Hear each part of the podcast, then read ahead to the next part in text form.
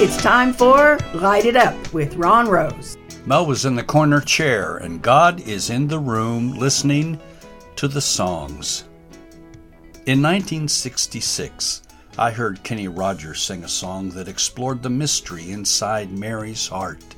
Mark Lowry had written the lyrics back in the 80s. I was slow to hear. Mary, did you know? Mary, did you know that your baby would someday walk on water? Mary, did you know your baby boy would save our sons and daughters? Did you know that your baby boy has come to make you new? This child that you've delivered will soon deliver you. Mary, did you know that your baby boy will give sight to a blind man? Mary, did you know that your baby boy will calm the storm with his hand? Did you know that your baby boy has walked where angels trod?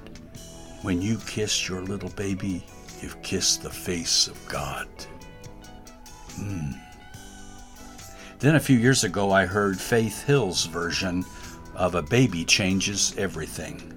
It seems like a page from Mary's diary. Teenage girl, much too young, unprepared for what's to come. A baby changes everything. Not a ring on her hand, all her dreams and all her plans. A baby changes everything. In 2008, Joy Williams introduced me to Mary's Heart. She sang of wonder, here with us.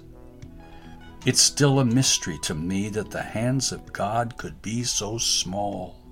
How tiny fingers reaching to the night were the very hands that measured the sky. And how his infant eyes have seen the dawn of time. How his ears have heard an angel's symphony but still Mary had to rock her Savior to sleep. Hallelujah, Son of God, Servant King, here with us.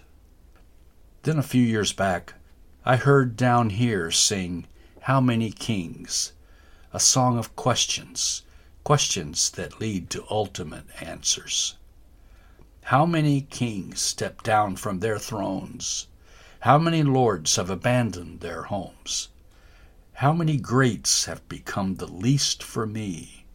How many gods have poured out their hearts to romance a world that is torn all apart? How many fathers have given their sons for me? Only one did that for me. Only one.